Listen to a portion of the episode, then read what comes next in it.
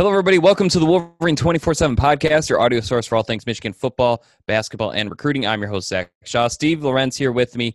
Another football podcast. We we just had our our kind of bit of a mailbag, uh, kind of discussing a few a few different issues surrounding the Michigan football team yesterday. Today, we are looking at the 2020 20 under 20. So Got have it. a little fun with the numbers there. Yep, yep. I think I said that said that correct all the way through. Um, of course, this was a story over at the MichiganInsider.com and Michigan.247sports.com. Uh, we are pumping out stories like crazy, so be sure to check it all out. Myself, Steve, Bryce Marriage, Sam Webb, Josh Henschke, Josh Newkirk, and then our national team has has done some interesting stories as well. So be sure to check it all out. If you like this podcast, which occurs I don't know, roughly twice a week. Plus, there's the new recruiting one. Uh, be sure to rate it, review it. We love we love getting reviews. You know, subscribe to it, share it with your friends. Um, love love seeing this thing grow the way that it has. Anyway, this we're gonna break this down instead of just running through the list and giving the twenty for twenty in 2020 because you can go read that online we're going to try to offer some commentary on a few key categories of this list. So, first, because it was a question we got last time, uh, we're going to look at which freshmen might be there to burn or might might be burning their red shirt this year. And this question comes from let me just pull it up. Um, Zeb plus Giles season or U of M brothers on Twitter uh, predictions for freshmen that could possibly burn their red shirt. I think there's four that really come to mind, and I, as I said four, I realized it might only be three, but but Blake Corum, Braiden McGregor, Andre Seldon, oh, and then AJ Henning. Those seem like the the obvious four. Steve, you you you have the um the insight on these on these recruits and, and on the entire class. I'll let you weigh in. Um, do those four stick out to you, or is it a bigger list? And and what can what can what should Michigan fans know about some of these incoming freshmen? I think I think the other position to potentially keep an eye on here is safety. Not because of what they have at the top, but because it looks like depth Hmm. is a potential question mark, possibly, right? I mean, you have Hawkins and Hill, who sh- are, I'm assuming, are probably going to be your day one starters. You know, Paige enrolled early. You have Moten and Morant coming in in the summer, provided things stay on schedule here. That's a spot where maybe a guy like Paige could see, not as far as maybe being an, I wouldn't say like immediate contributor, but more of what I'd call like uh, being groomed by getting some extended more playing time than he maybe normally would, because I do think they they like the younger guys that they have. Mm-hmm. So, like I said, it's just not a deep position. So I th- would not be surprised if a couple of those younger guys step in. But besides that, yeah, it's it's kind of hard to say. I mean, Andre Seldon's an easy one. I think AJ Henning's actually a really easy one too. The question with McGregor is a lot about if he's going to be healthy or not, because I think he's a guy who could potentially enter that mix if he's hundred percent. And but again, could be a deal where this missing on spring ball, you know, might really hurt the chances of that. Not saying he's not getting healthier, but being on a college campus with, you know, all of the uh, great the uh, health the the support system. Facilities, You know, yeah. yeah. the facilities, the medical staff and stuff. You know, I think could could have really helped kind of speed that process up. So those are kind of the guys, but you know, it is you're in Michigan. You're Michigan. You're just looking more and more like you're in a great position depth wise. Going, I mean, you look at linebacker. I think Mullings is a guy that would have been a uh, potentially burned red shirt. Although again, you- they, I guess let me rephrase that though, because we got to think about special teams too. Because Anthony Solomon, Yeah, they red- right? I him, mean- Khaleke Hudson, and Josh Ross are, are three player, and Mike Barrett. No, no, Mike Barrett redshirted, but but they've they've been known at linebacker if there's a guy who knows what he's doing and hits hard, they've been known to burn a red shirt just to have them on special teams, just to get them acclimated to to playing regularly right. for the Wolverines. Yeah. So those athletic type spots, You know, the the athletic but physical. You know, that's another reason. I, another guy, I guess, I wouldn't fully write off too, is uh Hibner, Hmm. because I think the way Hibner rose through the rankings throughout the Yeah. process says a lot about that. This guy, in a lot of ways, you could almost argue he might even be better than where we have him ranked. That's one of those deals where, you know, it's like, hey, if they'd gotten to see him one more time, he might have gotten another bump. You know, and so Michigan loves, you know, Erick All got a lot of good, a lot of playing time last year as a true freshman, and I think you could argue strictly from a physical standpoint, Hibner might be a little more developed. All was developed, but he's still a little lankier. Right. You know, he really endeared himself with the his his want to from a physical standpoint. I don't think he was quite there uh, right away last year. So there'll be, you know, again. So I think Hibner's a guy to look out for, and and the same. You talk about AJ Henning. I, I would say the same thing about Roman Wilson as a possibility too. Um, you know, we just got we were talking before that before we recorded about Cornelius Johnson quietly played in 11 games last year. Mm-hmm. I don't. I think Henning is a guy they might throw sort of in that Giles Jackson, put him on kickoff return. So Wilson's a guy. Also, could see him on special teams. Might get him some snaps at receiver like they did Johnson last year. You know, you remember he scored the touchdown against Michigan State. So, uh, you know, he's another one I'd watch for. Maybe a few more guys than I thought before we got on the air to talk about for this freshman class.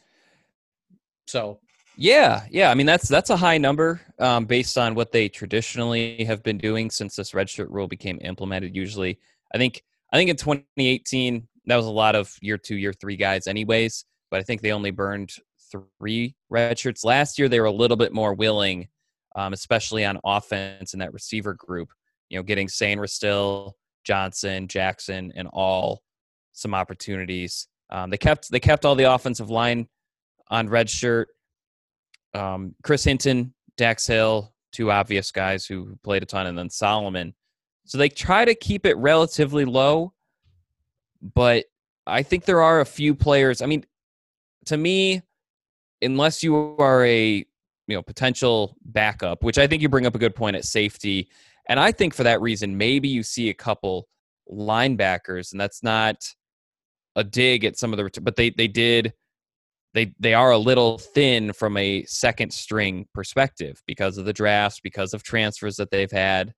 Um, I mean, I think I want to say they lost five linebackers from last season's roster, maybe six, if you count transfers and draft picks and graduation. it's true. Um, so, so you know, some as as you mentioned, Molly. I mean, Don Brown mentioned I think all three: Nikhai Hill Green, and then um, Cornell Wheeler as well. It, when he was discussing the linebackers, so I thought that was kind of interesting. Uh, but as say- far can as I, can I say real quick, sure, I, I do think that they're pretty excited about Hill Green early on. okay, Might be a sleeper in this class. He was one of those guys that really didn't get talked a lot about, but I think I Michigan I feel like is is pretty excited about what he could become. So Sure. There you go. So, Steve, just to tie off this freshman component, I have AJ Henning 12 on this on this 20 under 20, Blake Corum 14, Braiden McGregor 16, and then Andre Seldon 19. Is there any incoming freshman? Obviously, playing is one thing. Is there anyone else you would have considered for a top 20 or any of those rankings um, either out of order or any any differing opinions on that? Eh. No, not yet. I think there are a lot of guys. I mean, granted, because a lot of the guys next year won't be 20 or under 20 Right. anymore. but, no, but it's it is it's more about uh, right now because you know I look at a guy like I think a guy like Jeff Persi could end up being one of the two best three or four Mm. players in this class someday. Okay. You know what I mean? But yeah, I don't think you could put him. You couldn't put him there right now. There's no no evidence. Yeah, exactly. So I think I think all things being considered in the present, I think that's a good list. I mean, maybe maybe Mullings. You know, we didn't Okay. see it. We didn't see enough of Morant. I think he was injured a lot of his senior season. We didn't see enough of him to to ha- put him in this conversation. If he had played a full senior season, I think maybe we would be mentioning him a little bit more. But Hmm. uh, not a lot of senior film to work off of. But Mullings maybe the other guy. But no, I think you have them. I think you have the right guys, and I think they're in the right order too. Oh, thanks, man. Hey, I tried to Good tried to put Did- some research into it. did good. Um, Did good. so next question. This was uh, I thought I thought Chris Hummer of twenty four seven Sports did an interesting story looking at players players who redshirted last year but should not be forgotten about. So a lot of times, you know, when players get red, redshirted more, these were more like the big names, like a Trey Sanders or a Bru McCoy or, or some some of like the top tier, top fifty recruits. But even at Michigan, there are players that that you know you or, or other people might be talking about as oh they're sleepers or oh they're going to be really good in year two or year three, and then they don't play in year one and it's and people kind of forget about them and then it's like oh where did this guy come from? And it's like oh that was part of the plan. So on this top 20 list it's the new redshirt rule has made things a little tricky so apologies if we misstate that someone redshirted and and didn't but zach carpenter carson barnhart who were number 9 and number 10 on my list dj turner number 11 and then I'm trying to see if there was Nolan Rumler was another guy I put put on. He was number 15, and then Anthony Solomon did not redshirt, but he he didn't start. And then number 20, Mazi Smith. So that's probably where I'm at in terms of players who redshirted last year who shouldn't be forgotten about. Quentin Johnson is another guy. He missed all of last season due to injury. Um, I'm trying to think if there's I guess Cade McNamara. I, I don't know what his role will be this season, but at quarterback, it, it your role can change quickly. Um, Jalen Perry was a former top 200 recruit. Haven't heard quite as much about him as we have about DJ Turner. But Steve, players who redshirted last season who who could be in for oh, and um, David Ojabo would have made this list. He literally turned 20 the day before I wrote or published the article. So he just missed the cut in that regard. But but Steve, anyone or who stands out to you as players who will uh, who redshirted last season might be low on people's radars, but might contribute a, a bit more this season?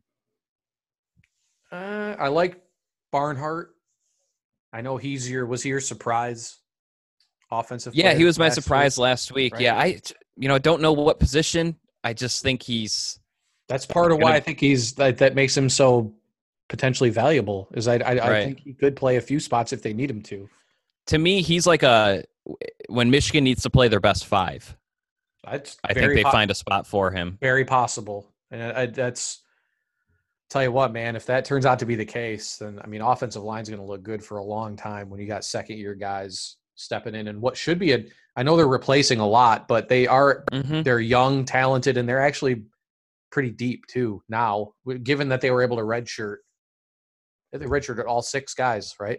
Last year, all six yep. of their signees. Redshirted all six. Yep. yeah, so I mean, it's you know looking stronger and stronger. So Barnhart, I don't think Mazi's somebody that hasn't. I think he's been talked about a lot as like a guy that everyone's Right. excited to see because they all they want to talk about is uh, defensive tackle.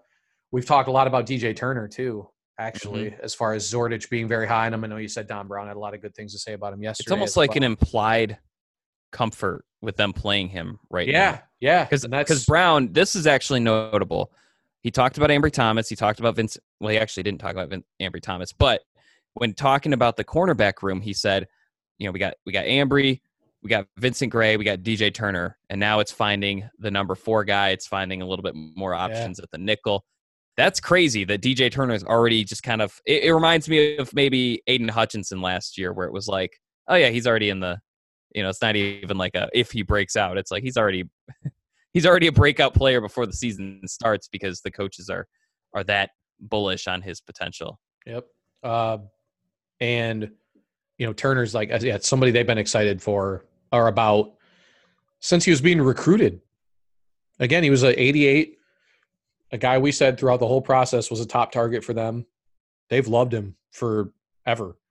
So this is this is really just continued progression as far as they're concerned with him. Is the next step now is just playing him and being excited about it. So uh, Carpenter was the other one too, right? Mm-hmm. So I think he's the other one. I think I would say for the bulk of last season, I think he was the the guy out of the six that was furthest ahead.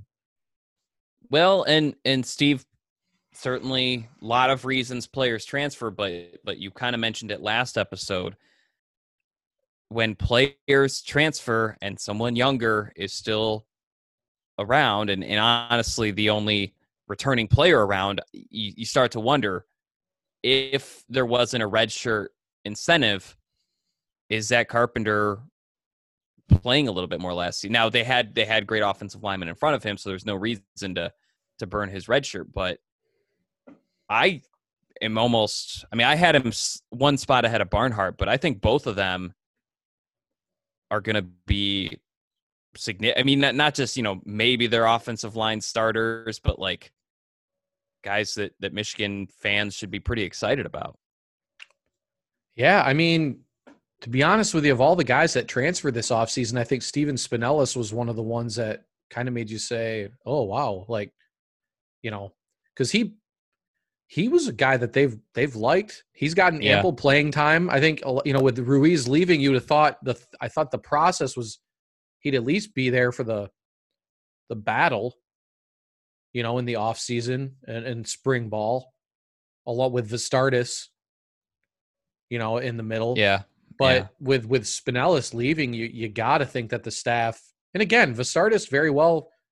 I mean, you talk about a guy who's progressed you know, he was a walk on. Now he's got a scholarship. I mean, you know, some of those guys have panned out really well under Harbaugh. But you kind of got to think, with ex- as excited as they've been about Carpenter, that you know they're almost hoping that he takes that job and that he's a potential three or four year starter there in the middle for them. Mm-hmm. I mean, you could you can't ask for much more than that at the center spot either, which is you know that's what Ruiz did. Right. Once he took a hold of it, he didn't let go. You know, and so I think maybe that's what they're hoping that Carpenter can do. Because again, you know, people forget. Maybe our listeners don't forget. We're good at reminding people of things, but you know, they beat Clemson head to head in that recruitment. So I know he's only an 87 on our rankings, but you know, Michigan beats Clemson head to head for a guy that hasn't happened very often in the last five or six years. Yeah. Hasn't really yeah. happened for any program the last five or six years. I mean, you talk about the the way that Clemson recruits. So you know, for him, for Michigan, that's kind of the thing we talked about. There were some questions about Michigan's offensive line being recruiting being good, not great, which is still laughable to me. You know, it's like even the guys that were ranked a little bit lower, who are already looking like guys that are in, in playing shape and ready to go, are guys that had like legit recruitments. You know, they beat Clemson for Carpenter. Jack Stewart had Auburn, Texas A&M, uh, had a few uh, as for a kid out of Connecticut you know, to get Auburn, Texas A&M, but a couple other SEC programs, if I remember right. You know, and then the other, I think the other four guys were much more nationally visible from a recruiting standpoint. But, uh, but yeah. So Carpenter, I would Carpenter be the other guy, and it was there any? I think that was it for on the line. Well, no, for that. I mean, oh I yeah, for the guys that that redshirted last year that we think will make a uh, I have Rumler pretty high. I, I haven't heard a ton from him, but I know he's a guy that always looked like he was gonna make an impact sooner than later. He wasn't going to be a. He looks like an NFL player already. I mean, the dude's a bowling ball. Yeah, I mean, he was a big dude. So, um, okay, and then finally, our third, our third question to go with to kind of pair with this ranking is, let's look at the top six. The top six, I was actually surprised that this many of their best players were under 20. But number one, spoiler, Aidan Hutchinson. Number two, Jalen Mayfield. Number three, Cam McGrone. Number four, Dax Hill. Number five, Zach Charbonnet. Number six, Giles Jackson. So, and number seven is Chris Hinton. So maybe you can throw him in too. Um, but but we've seen the other six a little bit more. So Steve, looking at those six, who among them do you think can be all Big Ten? Who among them do you think can be it, looking at 2020? Right. Obviously, the the ceiling is a little different. Who among them can be all American? And then I guess handicapping a little bit of the expectations for some of these players this this upcoming season because it's crazy because some of these players I feel like we've been talking about for years and they're 19. and I think a couple of them are actually 18. Yeah, Giles Jackson turned 18 last December He's really after young. the regular season. Yeah, Yeah, yeah. and uh, and so um, I guess your thoughts on this top six and and what things can look like for them in 2020. I mean, I think all six of those guys could be all Big Ten in some capacity, especially if Jackson plays special teams again all year. I believe he's the number two returning kick returner. Yeah, I Ten. mean, so I think he'll have a shot. Charbonnet thought he looked more explosive against Alabama than he did all season long. I think the staff is excited about what he'll bring to the table. We all know about what Daxon Hill's capable of. I know, and the coaches talk about him in almost a better light than anybody on the roster still, as far as Mhm. super potential superstardom. McGrone, sort of the same deal. He's young for his class too. He was an 18, an 18 recruit, wasn't he? yeah, yeah, Yeah, Him and so- him and Hutchinson were young for their, for their Yeah. class. So McGrone, really for him, I think just got to work out some inconsistency issues, Mhm. and that's what I say separates him from being all, all Big Ten, like all like a super type linebacker. You know, you can never. We're never going to predict that somebody's going to replicate what Devin Bush did, uh, but I think he's a guy that can be close, or you know, can be in that ballpark for sure this year. Mayfield, Yeah, I mean, they're already talking about potential first round NFL draft pick if he plays well this year. So you know that scouts, people around the the NFL circles are already taking notice of what he did last season. I don't think there's any doubt that he could be an all Big Ten kind, kind of player this year. And then the same with Hutchinson too. I mean, I guess if you had to, if if one of these guys was going to be an All American, it's hard to choose one. Um, I think I would go with Mayfield. uh, I was going to say Mayfield. I I still Daxon Hill's got a full season under his belt. He doesn't have a bridge program that he's got to worry about in July and August. He knows he's got that starting spot locked up. I'm really interested to see what he does with like some actual experience and just the comfortability of knowing that he's going to be play, he's going to be on the field all the time because you could absolutely could see it in flashes last year of what Michigan has with him. And uh, you know, I wouldn't. I don't think I could pre- predict all American status just because it's he still hasn't doesn't have that much experience, but right. he he is that talented. Um, you know, Michigan very fortunate to have reeled that one in. So that got, but yeah, I think Mayfield would probably be the first pick as far as like a potential All American. I think that'd be Mayfield. Which, if you're Michigan, that's best case scenario. Tackle. Yeah, think, yeah. right? I mean, other than quarterback, right? So, Yeah. um, so looking at my thoughts on some of this All Big Ten, I am very.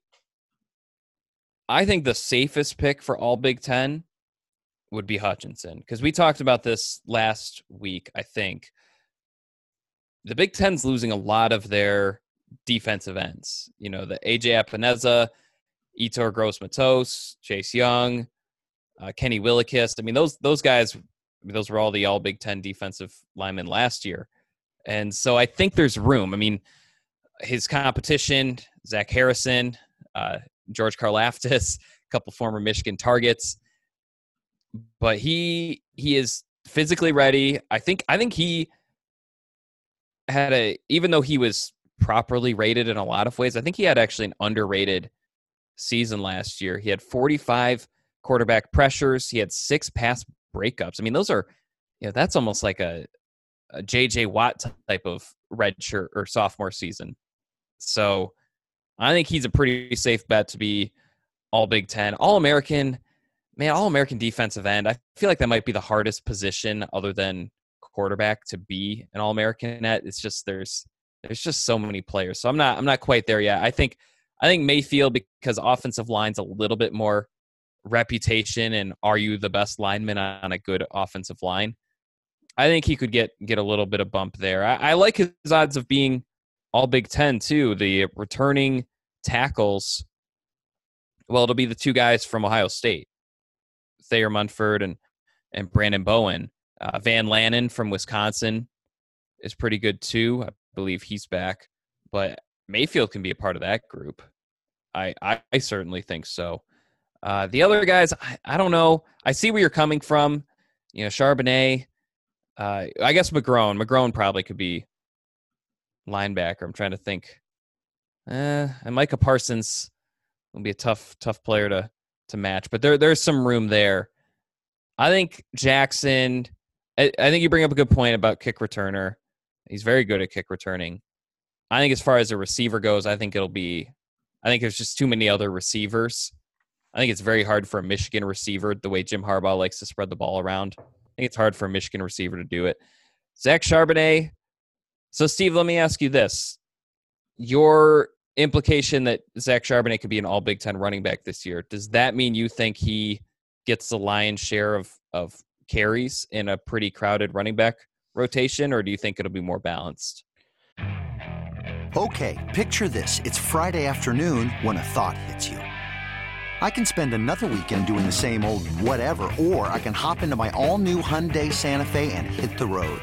With available HTRAC, all wheel drive, and three row seating, my whole family can head deep into the wild.